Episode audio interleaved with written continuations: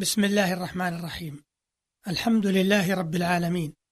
والصلاة والسلام على أشرف الأنبياء والمرسلين نبينا محمد وعلى آله وصحبه أجمعين. معاشر المستمعين الكرام سلام الله عليكم ورحمته وبركاته.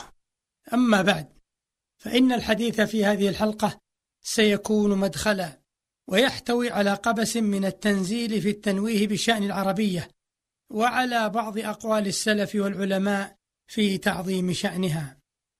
معاشر المستمعين الكرام يقول الله عز وجل منوها بالقرآن الكريم وبكونه أنزل باللغة العربية إنا أنزلناه قرآنا عربيا لعلكم تعقلون وقال وكذلك أنزلناه قرآنا عربيا وقال عز وجل نزل به الروح الأمين على قلبك لتكون من المنذرين بلسان عربي مبين. وقال تبارك وتعالى كتاب فصلت آياته قرآنا عربيا لقوم يعلمون وقال عز وجل إنا جعلناه قرآنا عربيا لعلكم تعقلون فهذا شيء مما جاء في التنويه بشأن العربية في القرآن الكريم. أما أقوال السلف فكثيرة جدا. قال عمر بن الخطاب رضي الله عنه تعلموا العربية فإنها تزيد المروءة. وقال شعبة رحمه الله تعلموا العربية فإنها تزيد في العقل. وقال عبد الملك بن مروان رحمه الله أصلحوا ألسنتكم فإن المرأة تنوبه النائبة فيستعير الثوب والدابة ولا يمكنه أن يستعير اللسان.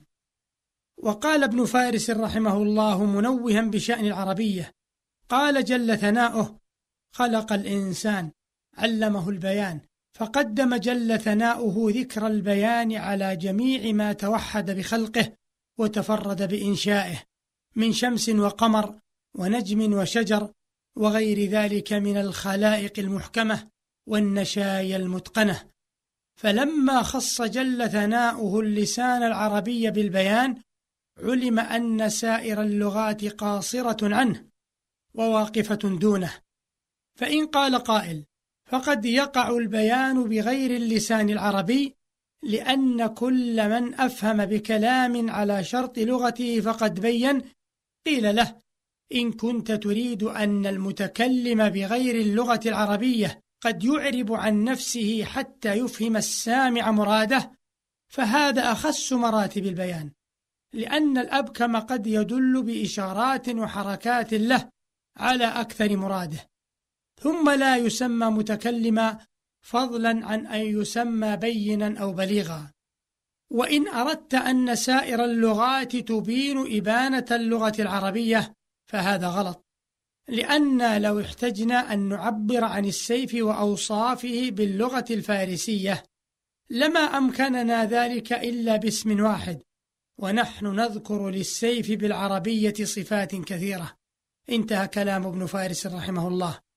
وقال الثعالبي رحمه الله منوها باللغة العربية من أحب الله أحب رسوله المصطفى صلى الله عليه وسلم ومن أحب النبي العربي أحب العرب ومن أحب العرب أحب العربية التي بها نزل أفضل الكتب على أفضل العرب والعجم.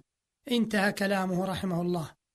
وقال شيخ الإسلام ابن تيمية رحمه الله فإن الله لما أنزل كتابه باللسان العربي وجعل رسوله مبلغا عنه الكتاب والحكمة بلسانه العربي وجعل السابقين إلى هذا الدين متكلمين لم يكن سبيل إلى ضبط الدين ومعرفته إلا بضبط هذا اللسان وصارت معرفته من الدين. وقال أيضا إن نفس اللغة العربية من الدين. ومعرفتها فرض واجب فإن فهم الكتاب والسنة فرض ولا يفهم إلا بفهم اللغة العربية وما لا يتم الواجب إلا به فهو واجب. وهذا معنى ما رواه أبو بكر بن أبي شيبة عن عمر بن يزيد قال كتب عمر إلى أبي موسى الأشعري رضي الله عنه أما بعد فتفقهوا في السنة وتفقهوا في العربية وأعرب القرآن فإنه عربي. وفي حديث آخر عن عمر رضي الله عنه أنه قال تعلموا العربية فإنها من دينكم وتعلموا الفرائض فإنها من دينكم. وهذا الذي أمر به عمر رضي الله عنه من فقه العربية وفقه الشريعة يجمع ما يحتاج إليه لأن الدين فيه أقوال وأعمال. ففقه العربية هو الطريق إلى فقه أقواله وفقه السنة هو الطريق إلى فقه أعماله. وقال أيضا رحمه الله ومعلوم أن تعلم العربية وتعليم العربية فرض على الكفاية وكان السلف يؤدبون أولادهم على اللحن فنحن مأمورون أمر إيجاب أو أمر استحباب أن نحفظ القانون العربي ونصلح الألسنة المائلة عنه فيحفظ لنا طريقة فهم الكتاب والسنة والاقتداء بالعرب في خطابها. انتهى كلام ابن تيمية رحمه الله تعالى وإلى هنا ينتهي وقت هذه الحلقة والسلام عليكم ورحمة الله وبركاته.